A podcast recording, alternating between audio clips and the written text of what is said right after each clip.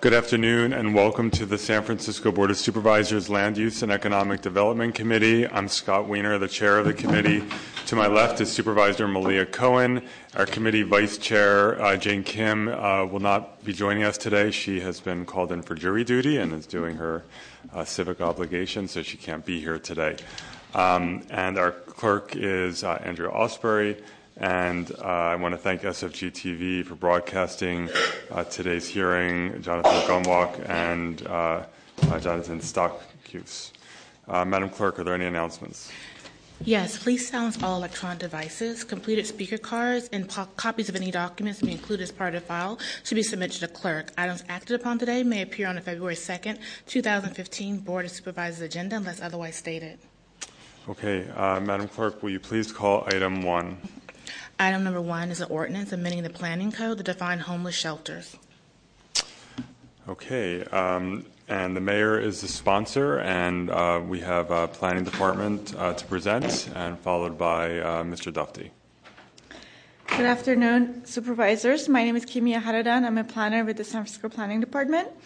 Before you today is an ordinance amending definitions and controls for homeless shelters, and it's introduced by Mayor Lee. It was unanimously recommended approval by the Planning Commission on December 18th. This ordinance will bring San Francisco Planning Code into compliance with state law regarding homeless shelter controls. State law requires all jurisdictions to allow emergency homeless shelters as of right, meaning without any required public hearing in at least one zoning district. This legislation is also a part of the 2014 Housing Element Update, which will come before you in a few weeks. Currently, San Francisco Planning Code does not include a definition for homeless shelters. The zoning administrator uses interpretations of the code to define the use category of homeless shelter proposals, which are mostly group housing or hotel uses. Hotel uses are not allowed as of right in any zoning district in San Francisco. Therefore, in few cases where homeless shelters are interpreted as hotel use, San Francisco is out of compliance with the state law. The proposed ordinance will bring the planning code into compliance with the state law regarding homeless shelters. It will create a definition for homeless shelters in the planning code. This new definition is based on the more current trends of shelter operation. It will also allow this use as of right in certain zoning districts and with conditional approval in some other districts, which reflects the group housing zoning controls existing in the code. It will also exempt homeless shelters from open space, car and bicycle parking, as well as impact fee requirements. And finally, it will apply certain good neighbor policies to homeless shelters as defined in the administrative code. These good neighbor policies include relationships with neighborhood, like a security plan for hours of operation, sidewalk maintenance plan, signage, and also on-site management. The Planning Commission, again, unanimously recommended approval of this legislation, and the Commission found that this legislation will streamline review and approval process for homeless shelters. We suggest that you recommend approval of this legislation as well. Bevan Dufty from the Mayor's Office of Hope is also here to talk about this. Thanks. Thank you very much, Mr. Dufty. Thank you, Supervisors. I'm Bevan Dufty. I'm Director of the Mayor's Office of Hope, Housing Opportunity, Partnerships, and Engagement. I want to thank the Mayor for sponsoring this measure, and it is extremely important that we come into compliance with state requirements that have existed since 2008, that we establish areas where, as of right, shelters can be opened. Truthfully, the city is not going to be opening many shelters. The focus has really been on permanent housing. That's the direction that the country has taken in responding to homelessness. But as both of you have taken the time and come and visited the Navigation Center, you know that there are tools that we will need to respond to chronic street homelessness, encampments, and other problems, and we have to have the ability to open facilities. I hope that this legislation helps to keep faith with people in parts of San Francisco that feel that too often services are always cited in their district. And the fact that we've circulated maps, we've met with every supervisorial office, either with staff or with the member of the board, to share where there are areas in their district. And I think in some cases it's caused them to think about the fact that down the road, even in districts that have never had services, that they might consider a small shelter or a small program that would help be responsive. I'd like to point out that there are quite a number of providers that are here today, some outstanding providers and clients and staff, and I wondered if I could ask the individuals who are here from different agencies and organizations that are in support of this legislation if you might be willing to stand for a moment.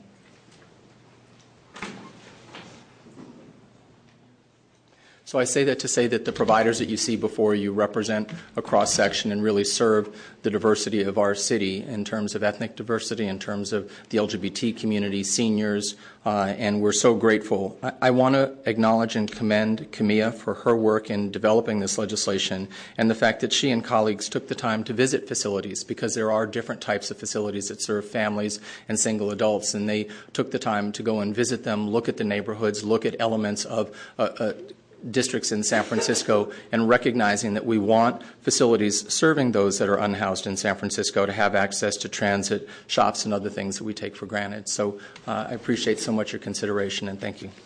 Thank you very much, Mr. Dufty, and thank you for your work on this. We will now open item number 1 up for public comment. I have a few public comment cards. Dale Seymour, Jeff Kositsky, and Tom Radulovich. You can come on up. Public comment will be 2 minutes.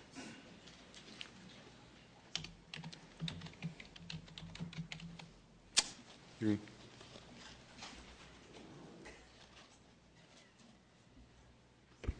afternoon, supervisors and general public. My name is Dale Seymour. I represent the local homeless coordinating board. I'm C2. I think this is a great piece of legislation that needs to be done, and I'm aware some of our supervisors feel that their district is unfavorably burdened by a lot of the services that we have for homeless folks. And I've heard myself from people in the avenues and the parts of the city that don't have a lot of homeless services and shelters. And they have a feel about, why should you put a shelter in my neighborhood? And I says, because you have homeless in your neighborhood. You know, I go out to the marina, I go out to the far avenues near the ocean, and there's quite a few unhoused folks. So we need to have our services citywide. This is not an option, it's a necessity. It's not a privilege, it's a right for people to be housed. So I commend the mayor, I commend your body here for trying to move this along, and I really commend Bevan Dufty and the other activists in the neighborhood for doing all they can. I was so surprised to not see more people stand up when Bevan Dufty asked to stand up. I just can't imagine why not. But this should be something that we should pass and get on and try to work towards permanent housing. So I appreciate whatever you can do to get that done. Thank you. Thank you very much. Mr. Kositsky. Good afternoon, supervisors. Just wanted to, Jeff Kositsky with Hamilton Family Center. We operate the largest family shelter in San Francisco. Wanted to commend the mayor and the planning department and Bevan Dufty for this important piece of legislation.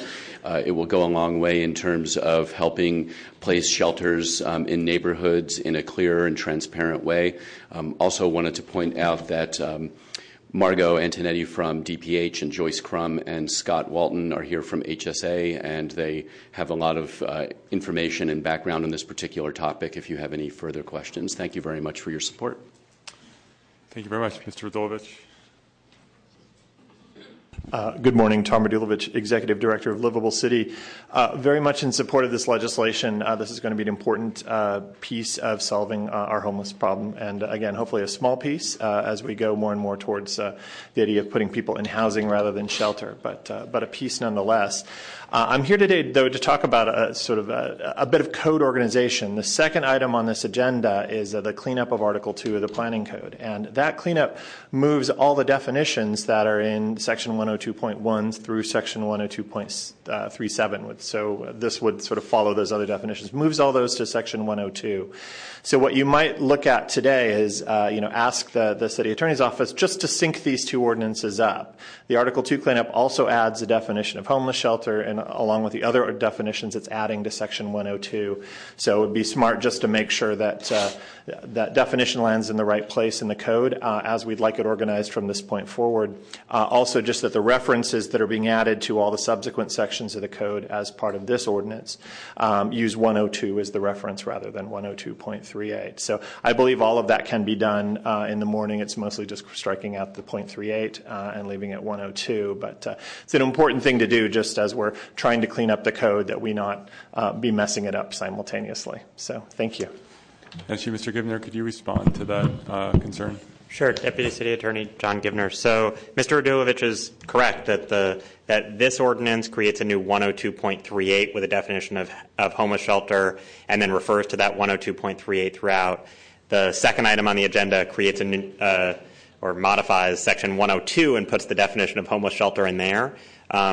So we can, I think, by tomorrow morning, go through and see, as he suggests, how we can sync up this first piece just to make sure that all the references are to 102 rather than 102.38. I'd suggest that you not make the amendment today, but we can clean it up and then you can make it as a technical amendment at the board tomorrow. Okay, great. Thank you very much, Mr. Givner.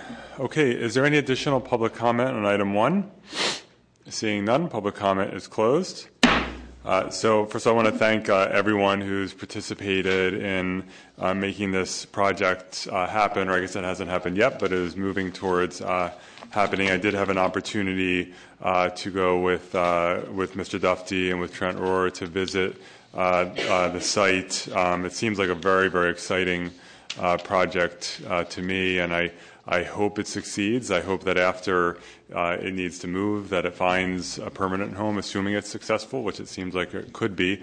And I hope it ends up being a model for not just San Francisco, but for other places. For too long, I think we've had a disjointed approach to at least certain populations of homeless people, and this really seems like a promising way of trying to bring everything together for certain populations that are very difficult to reach and to help in a systematic way. So I think it's really exciting, and I'm glad that it's moving forward. I did discuss with Mr. Dufty, who's my predecessor, of course, the importance of including the Castro in the outreach to make sure that we are helping the Castro, although the homeless challenges in the Castro are not nearly what they are in the Mission and some other areas. We do have a population that really needs outreach, and I think sometimes because of the very, very significant challenges in other parts of the city,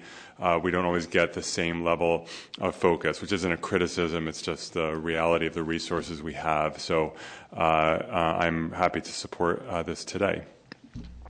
So with that, Supervisor Cohen, could I have a motion to forward item one to the full board? So moved. With recommendation as a committee report.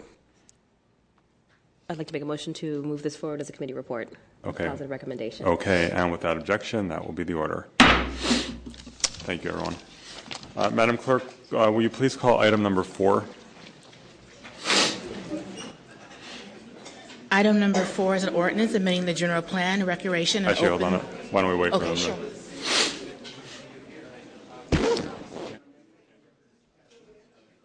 Oh, here, I have a whole box. Oh, okay. We have sick committees.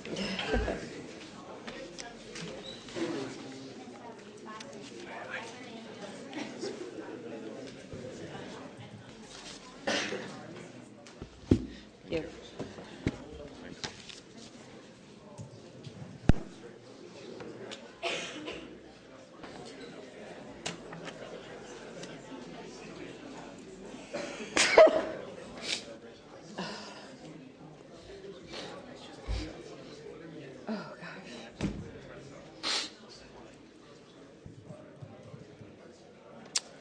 Okay, once the door closes, which I think it is. Okay. Item number 4. Okay, Madam Clerk, please call item number 4. Item number 4 is the ordinance amending the general plan, recreation, and open space element. Okay, I am the sponsor of item number 4. This legislation amends the general plan and sets the city's long-term strategy to ensure the health and sustainability of our street trees, which are a key part of our urban forest. This plan, which it's exciting that we're moving forward with it. It's long overdue, and it's been a long time in the making. I want to really commend the Planning Department and the Department of Public Works, particularly John Sway and Carla Short, for the thoughtful and deliberate process that's produced this cutting-edge document. The plan was supported unanimously by the Planning Commission and by the Urban Forestry Council. We know that healthy tree-lined streets are a key component of our urban forest and key to our healthy environment and our quality of life. We have an estimated 105,000 street trees in San Francisco. They make our neighborhoods more livable, walkable, and sustainable. They remove pollutants from the air and from our water, and they confer millions of dollars annually in benefits to our city. Sadly, many of our street trees are not in good shape. We also know that San Francisco ranks quite low among our peer cities in terms of canopy coverage, which is unacceptable for a city as green and forward-looking and as environmentally conscious of San Francisco. Currently, of the 105,000 street trees in San Francisco, 60% are the maintenance responsibility of fronting property owners, while 40% are maintained by the city. We know that the city is now, unfortunately, undergoing a process of dumping these trees on property owners, so we will soon be at a point where nearly 100% of street trees are the responsibility of property owners. That's the case whether or not the property owner planted the tree, whether they own the tree, whether they want the tree, whether they have the financial or physical ability to take care of the tree. Regardless, they're expected to take care of it. The policy is extremely unfair to many property owners and a real hardship when it comes to maintaining trees and fixing broken sidewalk caused by the roots, and particularly for some of the trees in our city that are massive in nature. It can be very, very expensive to take care of those trees. And so the city's policy is really an awful one, and it needs to change. And we've been working closely with the departments and Friends of the Urban Forest to try to come up with sustainable funding to create an urban forest fund so that the city can take on its responsibility of caring for all of the street trees. But that is a conversation that is ongoing, and we currently do not have a solution. But in the meantime, this plan really creates a good roadmap for how to have the best possible urban forest, at least the street tree aspect, in our city. But I do want to stress that adopting this plan is very important, and then following up with the creation of a sustainable funding stream. With that, I want to turn it over to Mr. Sway to present for the Planning Department.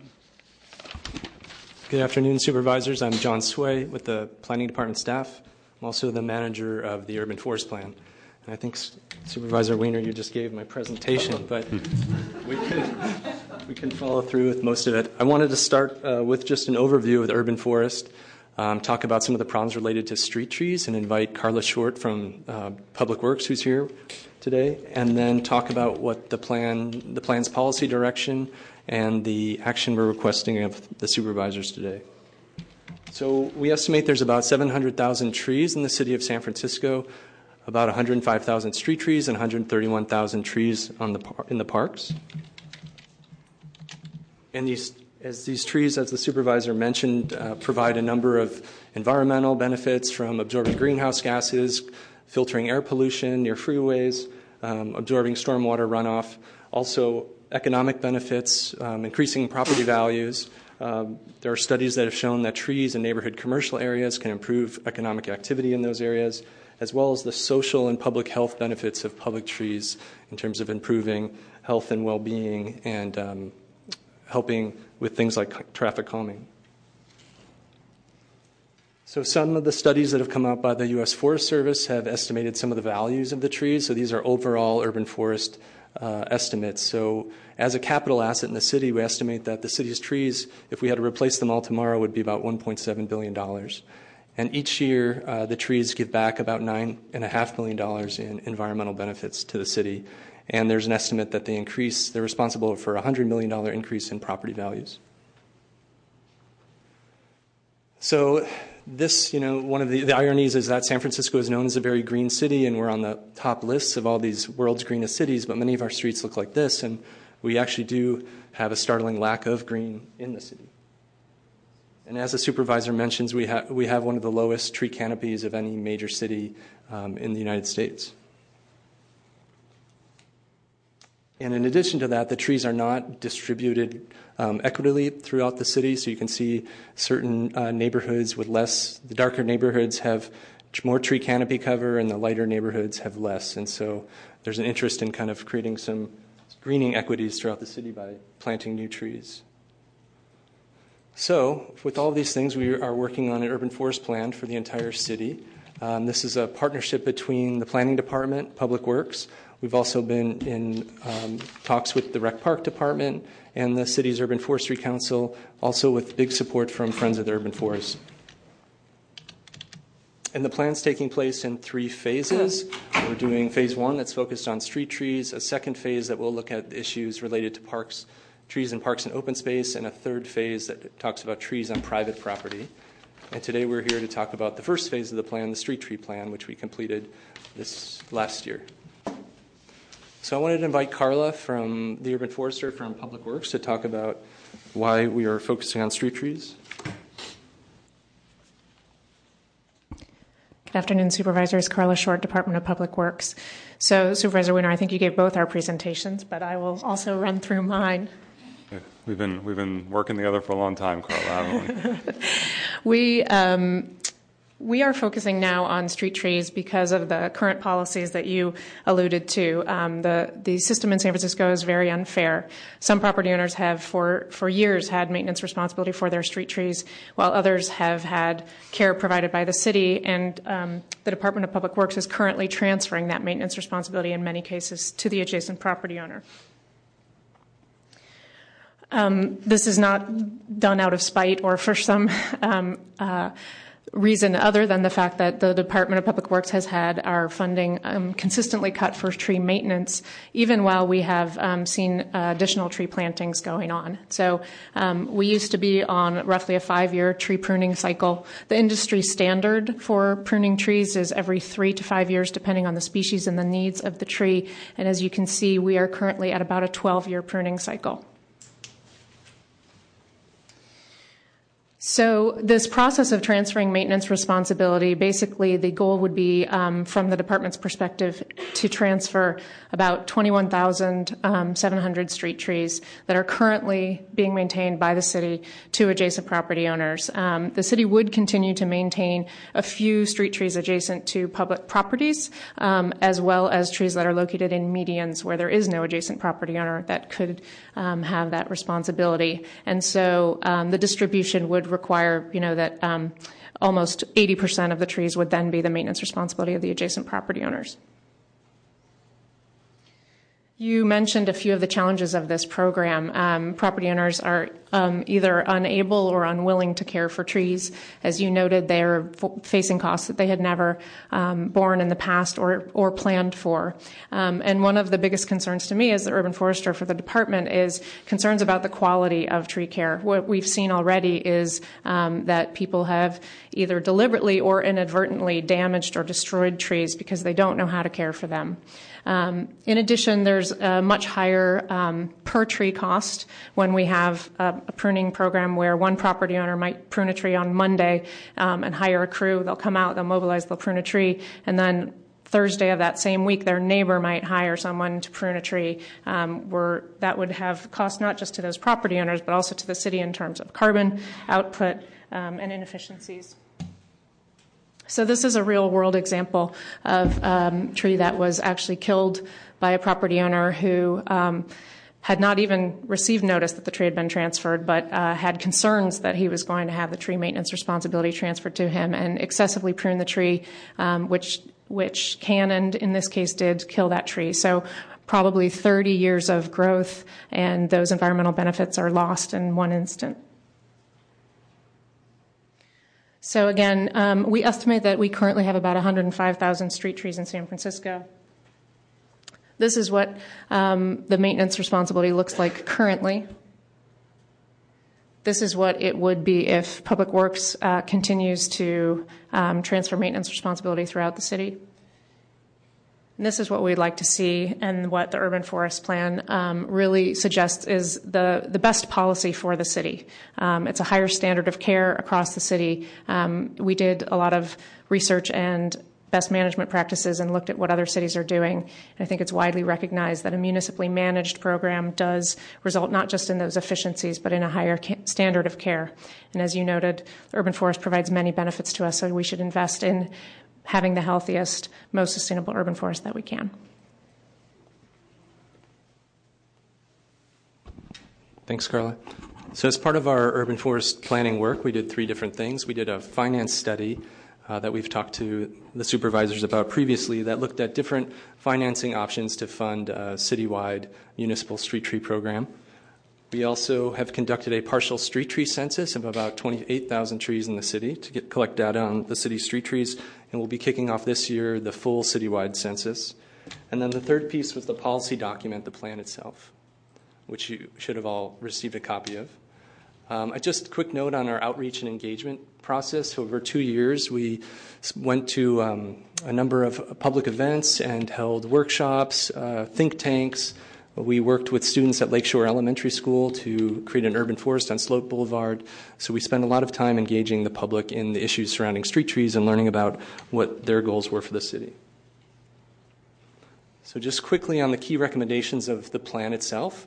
That are to, the first one is to maximize the benefits of street trees in San Francisco, that we know they provide all these great benefits in terms of carbon sequestration, stormwater management, habitat, providing habitat, and so we should really think about how we can maximize these benefits in the city as well as make these benefits aware to the public through signage or other means. And then we put the goal in to grow the city's street tree population by half, from about 105,000 street trees to 155,000 street trees. So this would add, it's a modest goal, but we think an important goal to add about 50,000 new street trees over the next 20 years. And in order to do this type of thing, as Carla mentioned, one of the plan's main recommendations is that the city should have its own citywide municipal street tree maintenance program run by the Department of Public Works. And then to do this, it would be necessary to identify some sort of stable funding source for this program.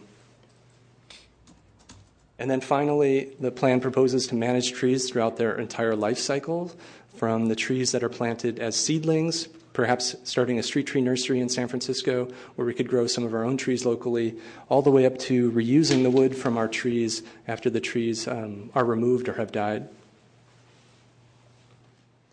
So today what we are here is to ask the supervisors to consider forwarding for approval the draft ordinance that would amend the recreation and open space element, policy 3.6, with some slight rewording that would incorporate the urban forest plan by reference in the general plan's recreation open space element.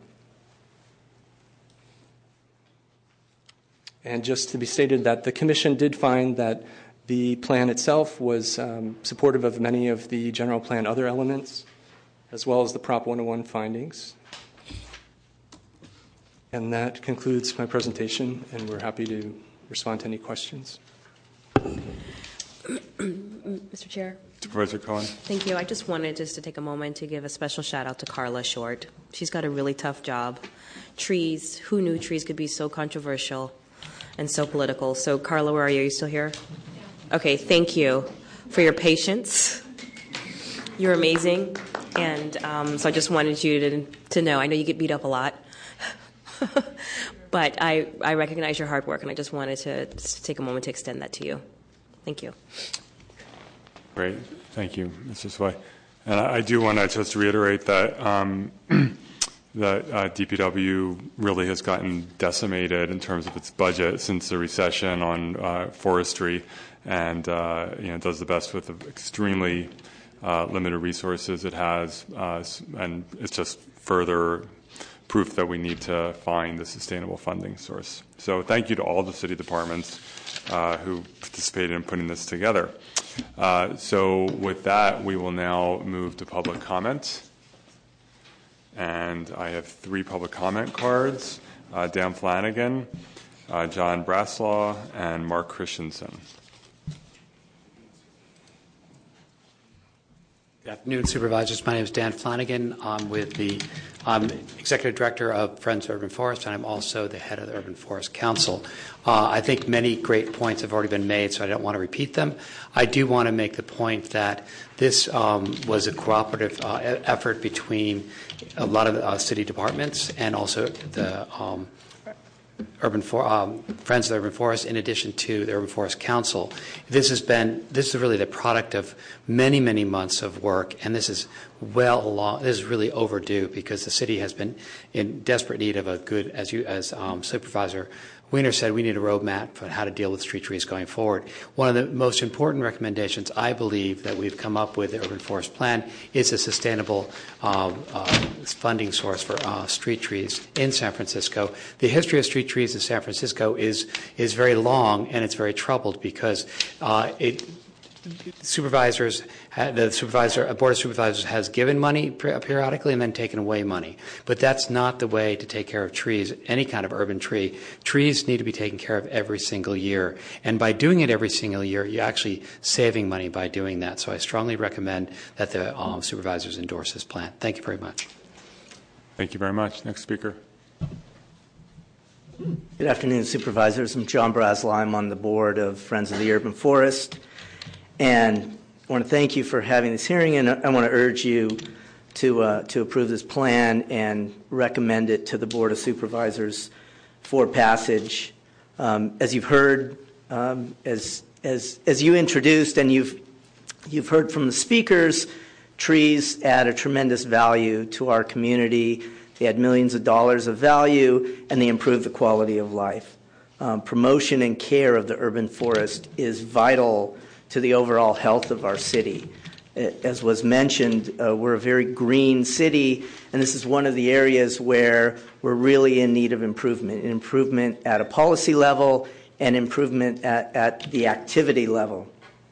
As was just mentioned, one of the key components of the plan is a funding plan, and that's something that we've seen has been under great pressure over the years. And as trees compete with other priorities for limited resources, unfortunately, they tend to lose out.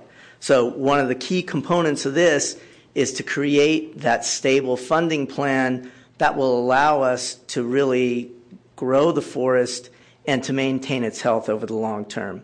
So I urge you to pass this plan. Thank you. Thank you. And actually, before we proceed with public comment, Ms. Johnson, I'm sorry, I didn't realize that MOD was, you were here for this item. So before we proceed with public comment, I just want to give Mayor's Office of Disability an opportunity. I should have called the department up before, so my apologies for that. I really appreciate your graciousness in inviting me up, Supervisor Wiener. I'm actually here for another item today, but when I saw this on the agenda, I just felt that I wanted to join the conversation. Last night, I returned from a trip to New Orleans and to Atlanta, and I can say from my travels that trees really make the city. And it was a very stark reentry to San Francisco when I came home last night to see just how few trees we have here, and just how the many trees of those other beautiful cities that I visited really made my stay there and my visit so much more enjoyable. But there is another side to this, and that is that a well-maintained street tree actually helps us to maintain our accessible pedestrian environment, because when we neglect our street trees, when we allow the roots to drive up the sidewalk flags, then we create barriers in the public right-of-way. And so this plan, which I've seen presented at the Capitol Plan previously, is a very rational and thoughtful effort at looking at improving our street tree canopy, but also looking for the long-term maintenance of our streets and sidewalks. So thank you. Thank you, Ms. Johnson. My apologies. Good afternoon, Supervisors. I am Mark Christensen, President of the Merced Extension Triangle Neighborhood Association. I support the Urban Forest Plan. However, I support transferring the maintenance of street trees from the property owners back to the Department of Public Works, but the budget for this must be restored. The Board of Supervisors has systematically taken money out of the urban forestry budget over the past 10 to 12 years. I would like to see the funding level restored to the 2003 level when there were more arborists and tree maintenance workers within the Urban Forestry Division. Only after the restoration of all diverted funds should the neighborhood associations and individuals throughout the city even consider supporting a ballot initiative that would have a small parcel tax to increase the funding levels. Thank you. Thank you very much. Let me call some additional cards. Gordon Matassa, Philip Pierce, Laura Tam, and Doug Wildman, as well as Tom Radulovich. Thank you. As we've seen from the Urban Forest Master Plan, we're losing more trees than we're planting each year. And it's really a shame that this is happening to our great city. And we can definitely do something about it. And the Urban Forest Master Plan presents, to reiterate what someone else has said, a very rational plan for the city to take to restore the trees, to make our urban forest as best as it could be. So thank you. Thank you. Hi, Doug Wildman, Friends of the Urban Forest. I'm excited to see this moving forward, and there's been a lot of work that you mentioned, both with Carla Short, DPW, and the Planning Department. I was just reviewing our general plan that I printed back in 2006, but very few specific examples of trees and very general notes, and it's exciting to refer to a plan and to be moving forward, especially looking at the focus on the financing. So, again, I'm really stoked, very excited to have this moving forward. Thank you. Thank you. Next speaker. Good afternoon. Phil with Friends of the Urban Forest. I just want to say I very much support this. And just anecdotally, we get phone calls all the time from folks that have had a tree relinquished to them and don't have the know-how or the resources to take care of it properly. And it's really scary because there's nothing that we can do. I know that we can recommend them to hire a certified arborist to take care of it, but that can be costly, and a lot of folks, it's not in their budget. So I just think the only way to take care of this in a reasonable manner is for the city to take back the trees and make it so we have a safe, healthy urban forest. Thanks. Well said. Next speaker. Thank you very much. I'm Laura Tam with SPUR. I'm also on the board of Friends of the Urban Forest. I'm also a property owner and a street tree maintainer for now. I'm very pleased to be here to support. We loosely participated in helping to develop the Urban Forest Master Plan. I'm here to support it. I'm looking forward to seeing this comprehensive plan laid out for the city in terms of what we can do and what we need to do, be enshrined in the planning code. And I think it's important because it really sets forth all the benefits of the urban forest that everyone has already described: cleaner air, cleaner water, stormwater retention, beautification, traffic calming, pedestrian safety, and other things. But I also want to speak to the issue. The one benefit that I don't think has really been described today is the equity issue, which is, as John described, some places have more of a forest than others, which is an equity issue geographically. Of course, there's an equity issue in that some people have more resources and ability to care for the trees that are in front of their homes than others. There was an elderly woman who lived on my block, and she was really unable to care for her trees. She could barely walk, and it was... I observed this happening, and I offered to help where I could, which wasn't too much, but it was just very stark and from my own perspective of how this policy that we have of letting property owners take care of their trees is difficult for many, and it increases the risk to the forest. And then finally, there's a generational equity issue. Somebody I was speaking with recently who has a senior role in the city said, you know, one thing that I worry about is that our kids will say to us, where are all the trees? And why didn't you plant some more? Why didn't you take care of them? And so I think that we have to think about farther into the future when we think about protecting and managing our urban forests. And I think this plan goes a long way to taking the city there. So thank you very much. Thank you very much. Mr. Radulovich. Good afternoon, Supervisors. Tom Radulovich from Livable City. Very much in support of the plan. Another thing you might look at as an implementation step is to see what the requirements are for developers when they, tear out and replace sidewalks.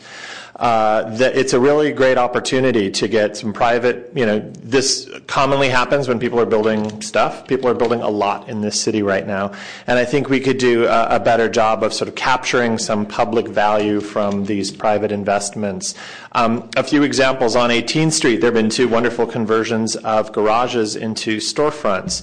Now, I kept waiting, though, for those property owners to, put the street trees in where the former driveway cuts were. They didn't, because either somebody at the planning department missed it, or it's not a requirement of the code. So opportunities like that, when a driveway is removed, always put a street tree in. Then you get some private money to install them, and then as a city, we have the responsibility, hopefully in the future, of maintaining them, but we won't have the responsibility necessarily of installing every tree because we can do it at the time when people are doing other work on the site. Another example is at the corner of Sanchez and Market, where Thai House used to be. I don't know what that development's called. They did the, so smallish... Linnea, I believe. Linnea? Okay. Yeah. They did these smallish tree basins on Market Street. If you turn the corner onto 15th Street, which is part of the DuBose Triangle neighborhood, has these wonderful big tree basins and so on. They also did those similar small tree basins. That would have been a great opportunity to do larger tree basins and some plantings, makes the trees healthier, helps green the neighborhood. So I think you can get a lot more value out of these private investments, and would generate goodwill in the neighborhood for these developments if you look at the controls in the planning code and look at the standards in the public works code for what happens when properties are developed. Thank you. Thank you, Mr. Radulovich. Next speaker.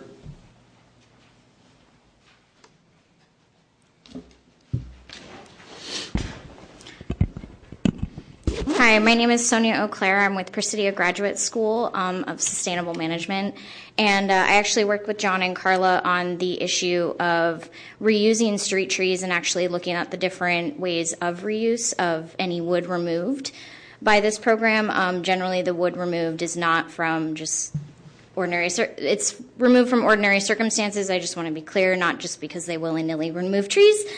But we really looked at the benefits of really having that sustainable cycle and keeping the beauty within the city, as well as really keeping that carbon sequestered that they collect over their entire life. And so I just want to say I approve this, and really that this plan focuses on that, keeping that sustainable cycle alive is really important. Thank you. Is there any additional public comment on item 4? Seeing none, public comment is closed. I want to thank everyone who came out today, and thank the departments for their work putting this plan together, as well as their work generally to improve our urban forest. I also want to thank Friends of the Urban Forest for its work. FUF just does amazing work in our neighborhoods every week to really get more trees planted, take care of them for the first 3 years, and do it in a way that engages neighborhoods to come together and make it a communal thing in terms of planting these trees, because it really is about the community and not about individual trees. And I want to thank Andres Power in my office, who actually, I believe, staffed the Urban Forestry Council when he was at the planning department, and who's done an enormous amount of work on these issues there and also in my office. And I think it's been mentioned, I did announce late last year that we're forming a working group to propose an urban forest fund, a funding solution really to create this fund and submit that to the voters in the near future. And so we're beginning the work on that. We're going to start meeting next month, and I look forward to coming up with a solution, because what we need to make sure is that whatever we do, that it is a complete solution. There have been too many Band-Aid solutions for street trees, and I would absolutely love to restore our general fund contribution to urban forestry to what it was in 2003.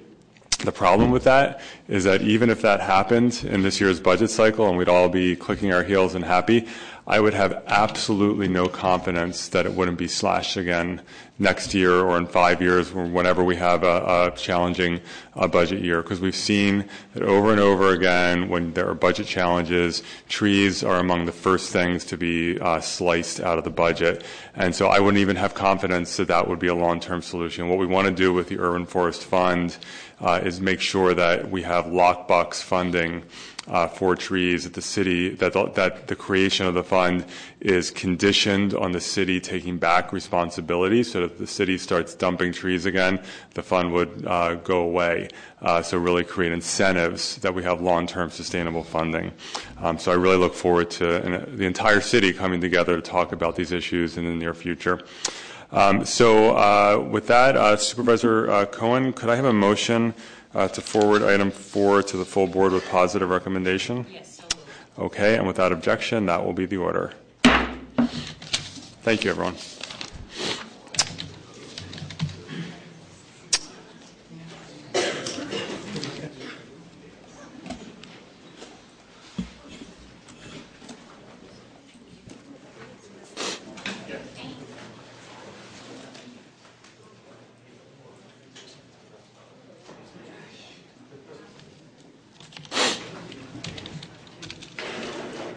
Okay, Madam Clerk, will you please call item number 2?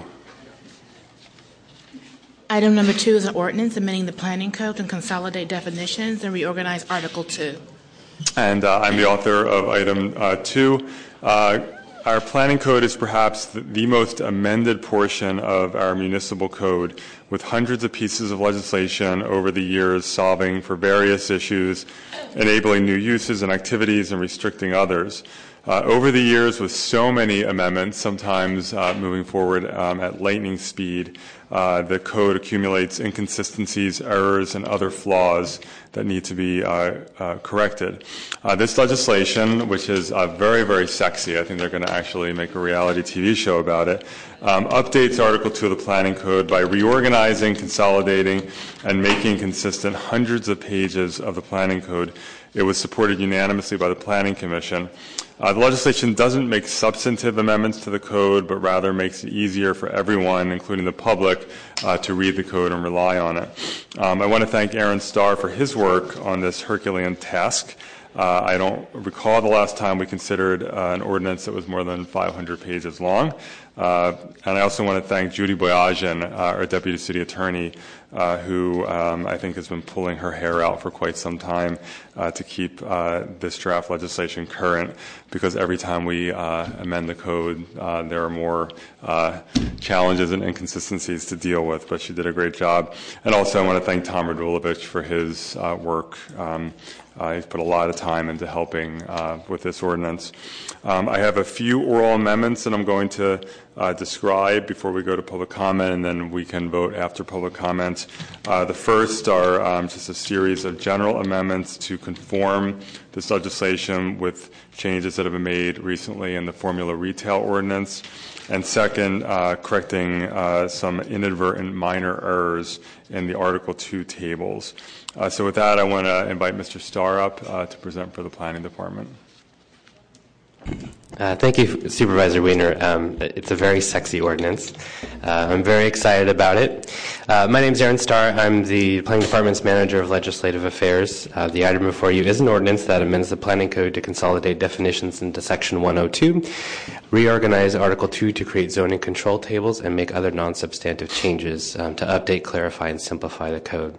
Like I said, I'm very excited about this. This is the beginning of the end for this project, which has taken about 2 years to complete. I'm also excited about this ordinance because it seeks to create consistency and improve usability of the planning code. Most of the time we're here to discuss ordinances that add more complexity to the code without much thought to how the information is organized or the end user. This ordinance is different. It places all uses into one section of the planning code and lists them alphabetically. Doing this consolidates duplicate or redundant definitions and eliminates outdated definitions. It also makes Article 2 easier to use by creating zoning control tables. Not only do these tables list all of the use controls for these zoning districts, but they also provide most of the relevant development information you'll need to know in one easy-to-read chart. The Planning Commission heard this on November 20th of last year and voted unanimously to recommend approval with modifications. Those modifications have already been incorporated into the ordinance that's before you today.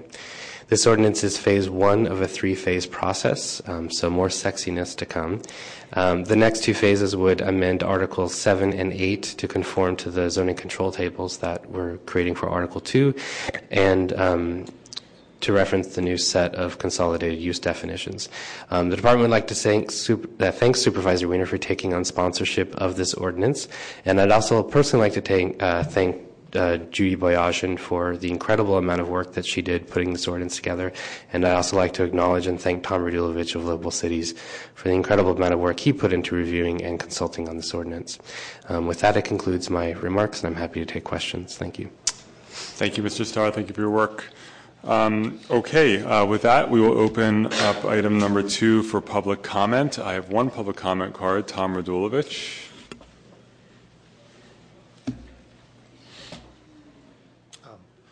Tom Radulovich from Livable City. I'm very happy to see this moving forward. As was mentioned, it's been folks have been working on this for a few years. I also understood from Judy that this is, it's long been seen as a need, that these tables are a mess. The controls are very, very poorly organized. When we did Eastern Neighborhoods, we made it actually a lot more confusing because no one went back and did this step.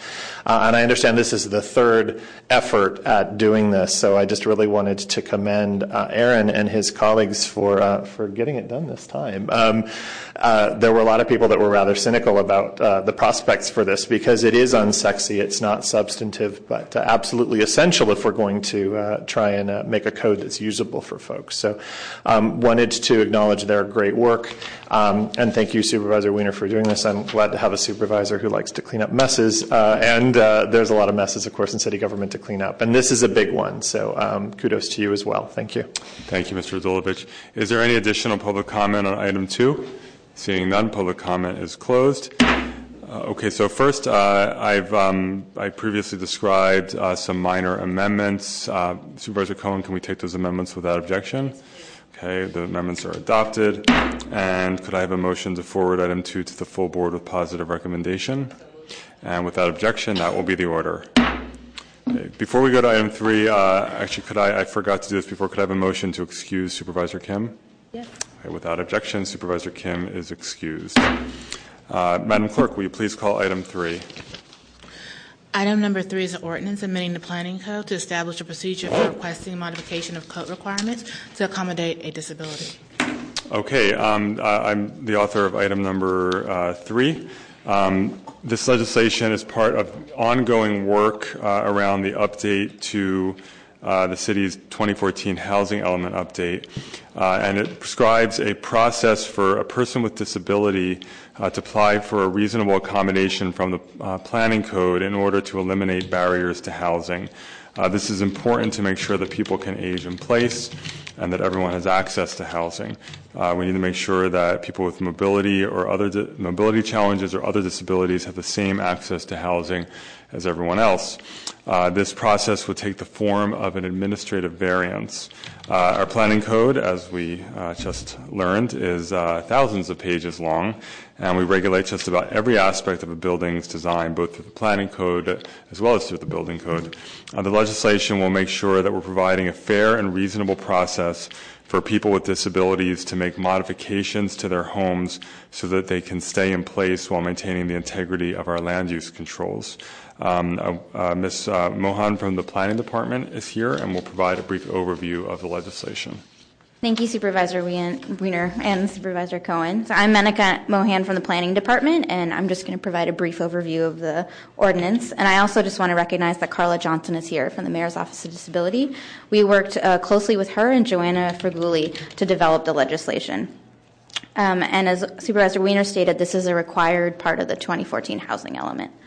The Planning Commission unanimously approved this legislation on November 20th. And planning staff also attended the Mayor's Disability Council on January 16th to very positive feedback. So the Reasonable Modification Ordinance provides a process for individuals with a disability to request a reasonable modification to their residential properties to eliminate any barriers to accessing their home. These modifications include changes to a residential property that enable residents with a disability to access their homes under fair housing laws. The modification must serve the disability and be necessary to provide equal opportunity to live in that neighborhood. Currently, requests for reasonable modifications to residential uses are addressed by the zoning administrator on a case-by-case basis through the standard variance procedure. Applicants are not offered a clear process for reasonable modifications, and this can lead to many delays in approvals. So in developing the program, staff researched policies of other municipalities within the state of California, talked to the Mayor's Office of Disability, and reviewed department records to understand where reasonable modification requests have been made. The most common modifications included access ramps, parking, elevators, and additional habitable space. Given that these were the most commonly requested modifications, the department created an administrative path for these requests. Additionally, these accommodations are both important for people to access their homes and do not propose a hardship on the building as regulated by the planning code. Finally, the second process would be continue to be reviewed through the existing variance procedure. So if you are not requesting additional parking, access ramps, elevators, or additional habitable space, you would have to go through the normal variance process, or Section 305 of the Planning Code. This ordinance meets the needs of persons with disabilities to access their homes under fair housing laws, and this legislation will make homes for persons with a disability easier under current Planning Code regulations. We at the Planning Commission, as well as the Mayor's Office of Disability, recommends approval of this legislation, and we hope that you pass it to the full board. We are available for questions. Thank you very much. Ms. Johnson, did you want to make any remarks? Yes, thank you for the opportunity to speak to you today, Chair Wiener and Supervisor Cohen. I want to especially thank you, Supervisor Wiener, for sponsoring this legislation. And it's been a wonderful experience working with the Planning Department staff, Panaka and Kristen.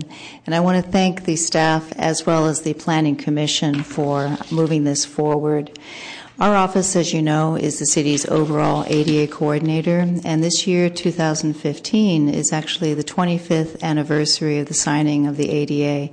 And so to me, it seems most appropriate that at this time we should put in place a process to do something that the Planning Department has actually been doing all along, which is granting reasonable modifications when it can to the planning code.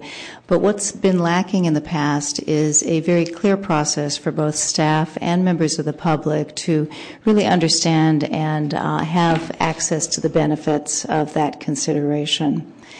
This legislation is important to me personally. I have worked with the Planning Department on individual cases to advocate for people who needed to make modifications to their home. One of the most recent ones was Barbara Brenner, who had come down with ALS, which is Lou Gehrig's disease. And she wanted very much to be able to live in her Noe Valley home where she had, or continued to live in her Noe Valley home where she had resided for 30 years. But in order to be able to continue living there, she really needed an elevator. And under the current zoning requirement, she wouldn't have been allowed to put one in. Well, the planning staff was very helpful about meeting that need and walking her through the variance process. But what is, again, so rational and efficient about this change to the planning code is that it will make that process simpler, clearer, and more readily accessible to all who may need it. So I want to thank you again for this legislation and speak strongly in support. Thank you. Okay, is there any public comment on item 3? Seeing none, public comment is closed. One question I have for planning, which I don't know if you'll be able to answer, but I'll ask it. Okay. It's partially rhetorical and partially real. The one area that still will require, I think, some secondary review in terms of exemptions has to do with historic preservation. And, you know, we've seen a number of, just because I know this is true probably for all of my colleagues, a lot of different, when there are challenges in the things getting stuck in the planning department or taking too long for whatever reason, they tend to, you know, we see them coming through our office. And it's very, I think by far and away, I mean, it's not even a close call, the top source of delay and things getting stuck and things becoming dramatically more expensive has to do with historic preservation review, and it really is highly frustrating to members of the public. It's highly frustrating to me. It's highly frustrating, I know, to people in the planning department. And so I would want to make sure that, of course, everything has to be thoroughly reviewed when a reasonable accommodation is being requested.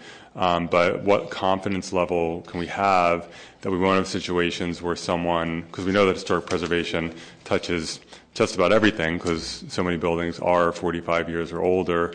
What confidence level should we have that when people are requesting accommodations so that they can stay in their home or live in a home and have access, that it's not going to get stuck for very extended periods of time in the historic preservation unit, and that we won't see dramatic cost escalations, which we really do see in some other areas. So I don't know if I can answer your entire question, but one thing the planning department is planning to do with the Mayor's Office of Disability is create an actual form similar to our other variance forms that identify reasonable modification. And I'm working closely with our historic planners to make that form very clear that you would get identified as a historic property early on in the process. And then we're also going to be having training with all planning department staff who staff the counter to make sure that we flag those properties in the beginning. So I don't know if that helps answer the question. I guess. I was just, I've just seen too many examples, including, a renovation of Dolores Park and other situations, both public and private, where we've seen dramatic delays due to things getting stuck in the historic preservation unit with dramatic cost escalations, whether it's to a private homeowner or to, say, Reckon Park. Reckon Park can absorb a lot, although that means you're not spending that money on another playground or park project because of the delay. A lot of homeowners, and I would imagine people with disabilities, are probably a little more likely not to be able to afford the delay and the cost increases. So I really just want to stress that this is an important issue in making sure that people are able to navigate this process expeditiously. Thank you.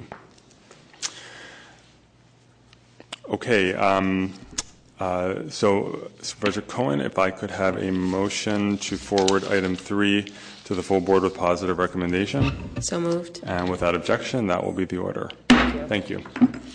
Madam Clerk, will you please call item 5? Item number 5 is an ordinance amending the planning code to consolidate definitions and controls of certain zoning districts for awnings, canopies, and marquees. Okay, this is also an ordinance that I authored, and I don't know, they just all happened to converge on today, I guess. This legislation, for the first time in a long time, updates the city's sign controls. Regulation is important to keep our commercial corridors and our residential neighborhoods aesthetically free of visual blight. The legislation was supported unanimously by the Planning Commission and also by the Small Business Commission. I also want to thank our former colleague, now Assemblyman David Chu, for his office's work on this legislation before he left to go to Sacramento. Generally, for existing businesses, this legislation will not change the controls. But for locations that close down for 6 months or more between tenants, the signs for that business, including the awnings, window signs, etc., will need to be updated by the new tenant to be in conformity with these controls. This will help ensure that awnings are clean and safe, that signage doesn't visually clutter our commercial corridors, and that windows and visibility to the street are not unnecessarily obscured. The legislation also makes permanent interim controls that I authored last year to make sure that billboard companies are not masquerading as business signs. We know that there were some billboard companies, one in particular, that were exploiting a loophole in the planning code to say they were a business sign but really be a billboard. The voters have voted overwhelmingly over and over again not to allow new billboards in San Francisco, and so we were able to close that loophole through interim controls, which we are now making permanent. I want to offer one amendment to this piece of legislation to bring it into conformity with the recommendations made by the Planning Commission, and that is to amend the sign controls in the C3, allowing business signage to be no higher than 100 feet from grade to, I believe that would be unstriking, page 16, lines 12 and 13, if I'm not mistaken. Someone can let me know if I misstated that. And so we will take that amendment up after the presentation and public comment. And so, again, Aaron Starr from the Planning Department will provide a brief overview. Good afternoon again, Supervisors. Aaron Starr, Manager of Legislative Affairs. You went pretty well into the ordinance. It consolidates some definitions, modifies the business sign definition, requires that business signs be removed and brought to conformity once the business cease operation. It prohibits the relocation on general advertising signs in the Van Ness corridor and also places some more restrictions around Union Square and other neighbor commercial districts. This ordinance was originally part of the larger Northeast legislation, which was introduced by Supervisor Chu back in 2011. And this last signed ordinance is the last piece of that ordinance to be heard and considered by the board. Because of the ordinance original size, the Planning Commission heard the Northeast ordinance in three phases back in 2012. The signs portion of the ordinance was included in phase one. At the March 1st hearing, the Commission voted 7-0 to recommend approval with modifications of Phase 1 of the Northeast Ordinance. The two modifications include the amendment that Supervisor Wiener just talked about, removing the lowering of the sign height in the C3 district from 100 to 60 feet, and also to consider expanding the proposed legislation so that changing the copy color or logo on a sign does not require that the sign be brought into conformance with the current planning code requirements. That is not in this ordinance, but it wasn't part of it to begin with anyway. So, and that concludes my remarks, and I'm happy to take questions. Thanks. Thank you very much, Mr. Starr. We will open item 5 up for public comment. We have one public comment card, Tom Radulovich.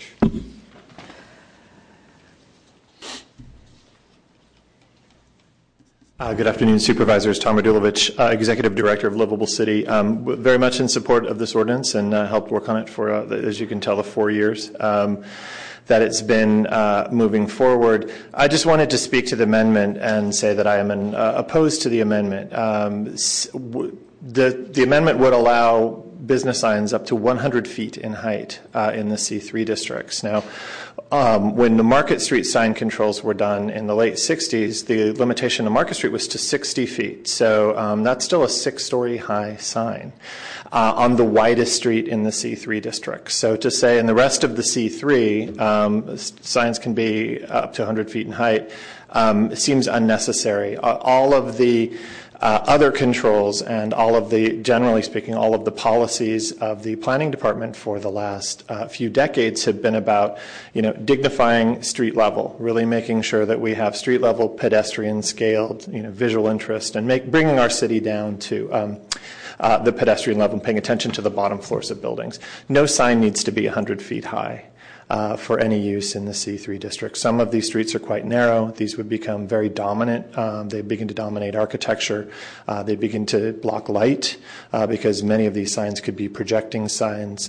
They would extend up into upper story windows. Downtown is a very mixed use area and is becoming more so as we add more and more residents. So there will be more light trespass, more visual impact, and more blight from increasing the height of signs. So I think keeping the existing, the other thing that's a little confusing about this, I got a recent email, part of the correspondence on some proposed changes to sign height, and got an indication from the department that they thought 60 feet was a good height in the C3. So I don't really know where this is coming from at this late hour, but I would say it shouldn't be done. And what I wouldn't want to do is also in the Market Street sign district, we struck out the height limits there. So if you get 100 feet, then the 60 feet in the upper market would need to be put back in.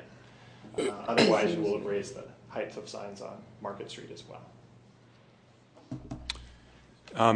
To the planning department, in terms of, I don't think there are any buildings that are 100 feet tall in upper market, but can you comment on Mr. Radulovich's last comment?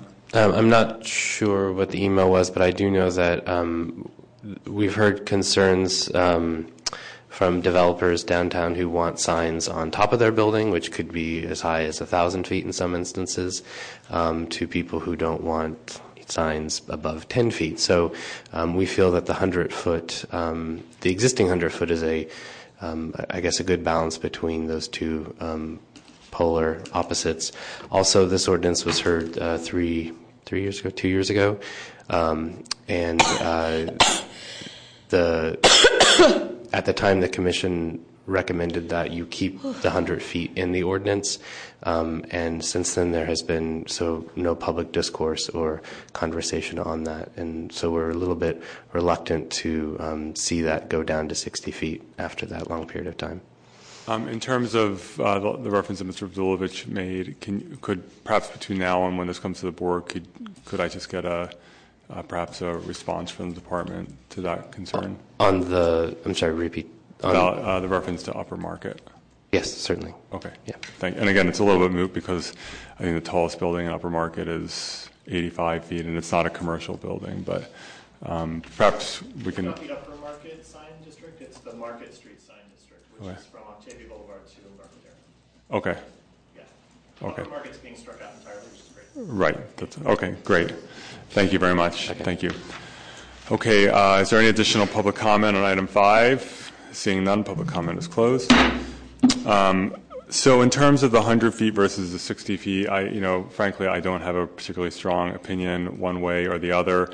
The Planning Commission did recommend, if I'm not mistaken, 100 feet, and Mr. Starr elaborated on that a bit. So I'm going to propose the amendment today. If at the full board any colleagues are interested in changing that, including the supervisors who actually represent the C3 and probably tend to be more involved in some of these issues, that's certainly something that we can take up at the full board. But for today, I would recommend that we put the amendment in. So the amendment is as I described before public comment. Can we take that amendment without objection? Okay, the amendment is adopted. And could I have a motion to forward item 5 to the full board with positive recommendation? So moved. All right, without objection, that will be the order. Madam Clerk, will you please call item number 6? Item number 6 is an ordinance amending the planning code to place office conversion controls in landmark buildings. And Supervisor Cohen is the author of item 6. Thank you very much, colleagues. This item before you today changes the planning code to limit the amount of space that a building is allowed to convert once it is designated a historic landmark. The Board of Supervisors unanimously passed interim controls that I put forward last year to immediately establish some limits on the conversion of PDR to office space in historic buildings. Last year, the controversy over the proposed landmark at 2 Henry Adams brought this issue to my attention. In that case, the project sponsor intended to convert a 5-story building into office space and displace dozens of long-term PDR businesses and tenants in the design center.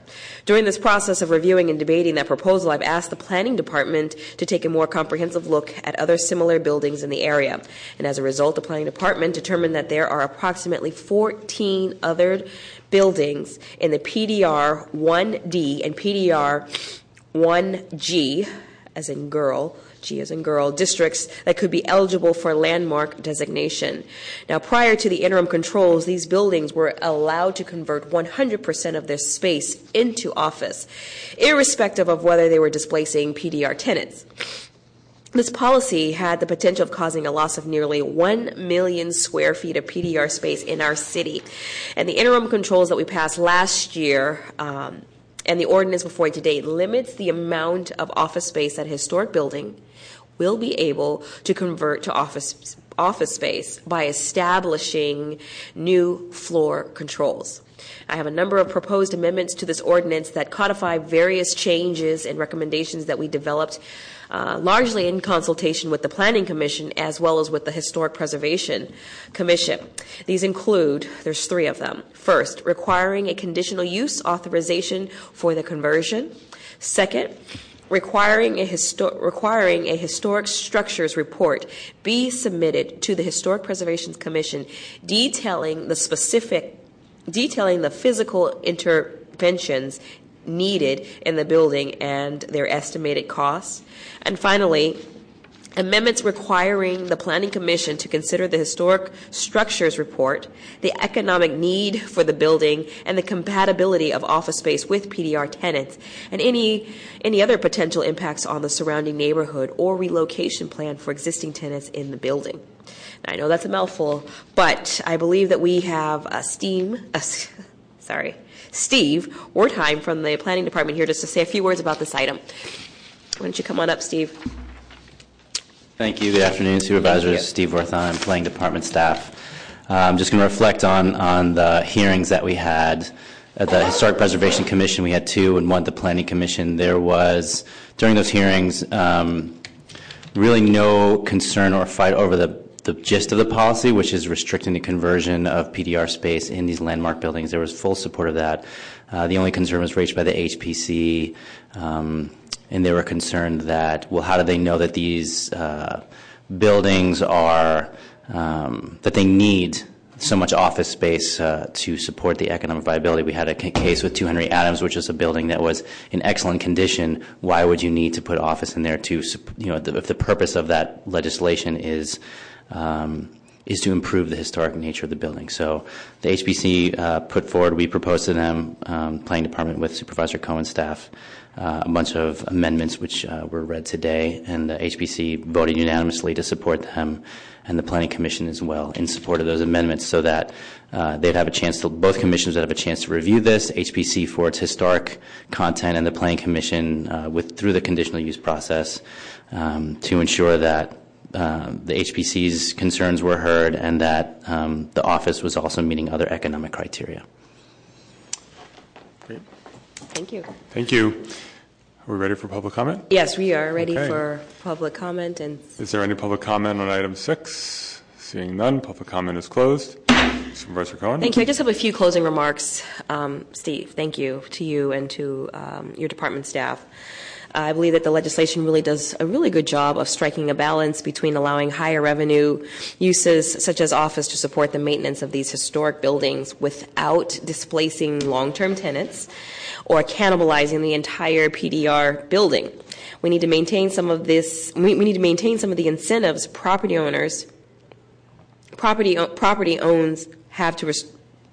have to restore these beautiful buildings by allowing them to have some office space in certain circumstances, but we cannot allow the wholesale of cannibalization of this really, truly valuable and highly coveted PDR space.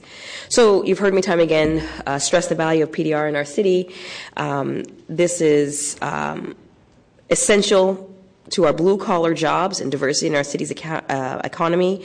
Not addressing this issue, I believe, would lead us down the wrong path of undercutting all the work that we have done collectively to begin to support and grow manufacturing in our city. So I'd like to move that we adopt these amendments, right? Because they're substantive, we'll need to continue this item for 1 week.